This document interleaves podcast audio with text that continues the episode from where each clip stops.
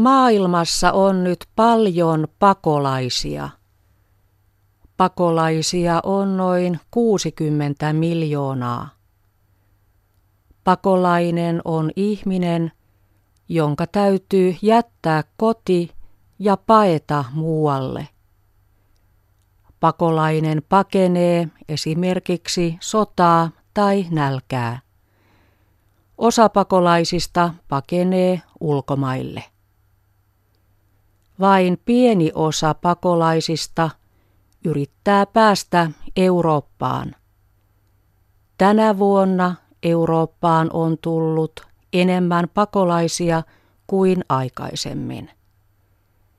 Yle Uutiset keräsi syitä siihen, miksi pakolaisia tulee nyt paljon. Tässä yhdeksän syytä. Yksi. Syyrian sota. Monet pakolaiset ovat syyrialaisia. He pakenevat sotaa. Noin neljä miljoonaa ihmistä on paennut Syyrian sotaa. Tilanne on niin paha, että monien syyrialaisten täytyy lähteä muualle maailmaan. Monet syyrialaiset ovat paenneet Syyrian naapurimaihin. Monet ovat paineet Turkkiin. Syyriassa on sisällissota, eli syyrialaiset taistelevat toisia syyrialaisia vastaan. Syyrian presidentin kannattajat sotivat presidentin vastustajia vastaan. Syyriassa myös terrorijärjestö ISIS tappaa ihmisiä. Syyrian armeija taistelee ISISiä vastaan. Siksi armeija pommittaa paikkoja, joissa asuu tavallisia ihmisiä. Sota pahenee koko ajan. Syyriassa on kuollut jo 250 000 ihmistä.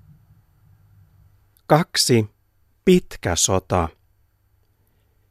Syyrian sotaa on kestänyt melkein viisi vuotta. Rauhaa ei näy, koska neuvottelut rauhasta ovat epäonnistuneet.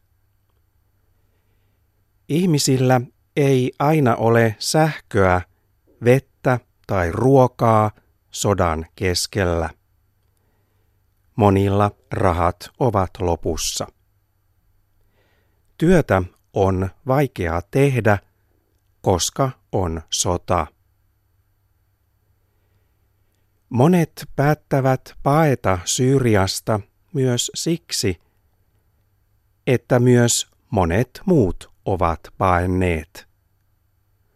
Ihmiset uskovat, että jossakin muussa maassa on turvallisempaa ja parempi elää. Kolme. Avustusrahaa on liian vähän. Avustusjärjestöt sanovat, että niillä ei ole tarpeeksi rahaa. Siksi niiden on vaikea auttaa syyrialaisia. Esimerkiksi YK eli Yhdistyneiden kansakuntien pakolaisjärjestö on iso avustusjärjestö. Monet maat antavat rahaa järjestöille vähemmän kuin ennen. Koska rahaa ei ole, monet avustustyöntekijät lähtevät pois Syyriasta. Siksi Syyriassa on vähemmän lääkäreitä ja hoitajia. Sairaaloissa on myös vaarallista, koska sairaaloita pommitetaan. Neljä. Libanonin tilanne. Libanonissa on nyt laki, joka koskee syyrialaisia.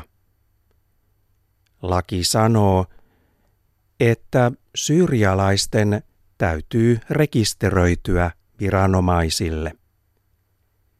Ennen syyrialaiset saivat tulla Libanoniin vapaasti. Syyrialaisten täytyy esimerkiksi todistaa Libanonissa, että he ovat pakolaisia. Jos syyrialainen opiskelee tai tekee työtä, hänellä täytyy olla opiskeluviisumi tai työviisumi. Syyrialaisen on vaikea saada työlupaa ja se maksaa paljon. Monet libanonilaiset käyttävät syyrialaisia melkein orjina. Syyrialaisten täytyy tehdä raskasta ja vaarallista työtä. Myös monet pikkulapset tekevät työtä. Monien syyrialaisten on pakko kerjätä rahaa kadulla. 5. Irakin ja Afganistanin olot. Irakissa esimerkiksi shia-muslimit ja sunnimuslimit taistelevat väkivaltaisesti toisiaan vastaan. Terrorijärjestö ISIS taistelee myös Irakin kurdeja vastaan. Ihmiset, jotka ovat paenneet Syyriasta Irakiin, joutuvat pakenemaan uudelleen. Afganistanista on paennut yli 2,5 miljoonaa ihmistä.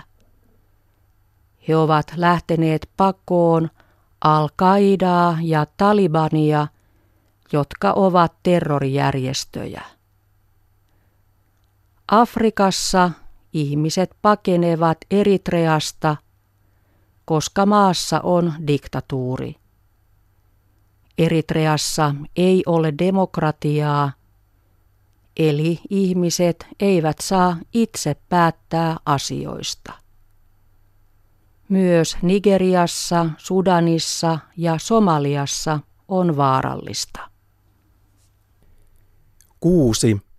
Pakomatkojen hinnat ovat laskeneet. Salakuljettajat vievät ihmisiä Afrikasta Eurooppaan. Salakuljettajat vaativat matkasta paljon rahaa. Ennen ihmisiä salakuljetettiin Libyasta meren yli Italiaan. Merimatka on pitkä ja vaarallinen. Tuhansia ihmisiä on hukkunut matkalla. Salakuljettajat keksivät viime vuonna uuden reitin Eurooppaan. Reitti kulkee Turkista Kreikan saarille. Matka lyheni ja maksaa vähemmän. Jotkut salakuljettajat vievät pakolaisia myös esimerkiksi rekka-autojen kyydissä maanteitä pitkin. Myös rekka-autoissa on vaarallista, koska niissä on paljon ihmisiä. Monet ovat kuolleet, kun autosta on loppunut ilma. 7. Kreikan huono talous. Kreikassa on talouskriisi ja valtiolla vain vähän rahaa. Siksi Kreikka valvoo meriä ja rajoja vähemmän. Ihmisten salakuljettajille se on hyvä asia. Salakuljetuksesta on nyt vaikeampi jäädä kiinni. Kahdeksan. Kesän sää. Kesällä sää on lämmin. Kesällä myrskyjä on vähemmän ja aallot ovat pienempiä kuin syksyllä ja talvella. monet ajattelevat, että merimatka on turvallinen. Yhdeksän. Turkin viisumit. Turkki antaa helpon sähköisen viisumin monille ulkomaalaisille. Noin 90 maan kansalaiset voivat saada sähköisen viisumin Turkista. Kaikki eivät viisumia edes tarvitse. Esimerkiksi syyrialaiset pääsevät Turkkiin ilman viisumia. He voivat helposti jatkaa matkaa Turkista muualle Eurooppaan.